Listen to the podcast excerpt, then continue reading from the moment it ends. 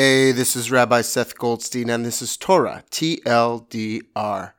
Moses goes to the top of Mount Sinai to receive the Ten Commandments in this week's portion of Yitro. After being freed from Egyptian slavery, the Israelites begin their new journey of becoming a new community. A good community needs rules and guidance, and the Ten Commandments are the first step. We know that those aren't the only rules Moses will receive on the mountain, so a good question is what was the next commandment after the ten? Well, it's about building an altar in order to worship and offer sacrifices to God.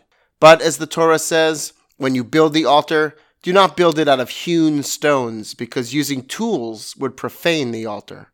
Why? Tools able to cut stone would need to be pretty sharp, and sharp tools used for cutting could also be used as weapons of war.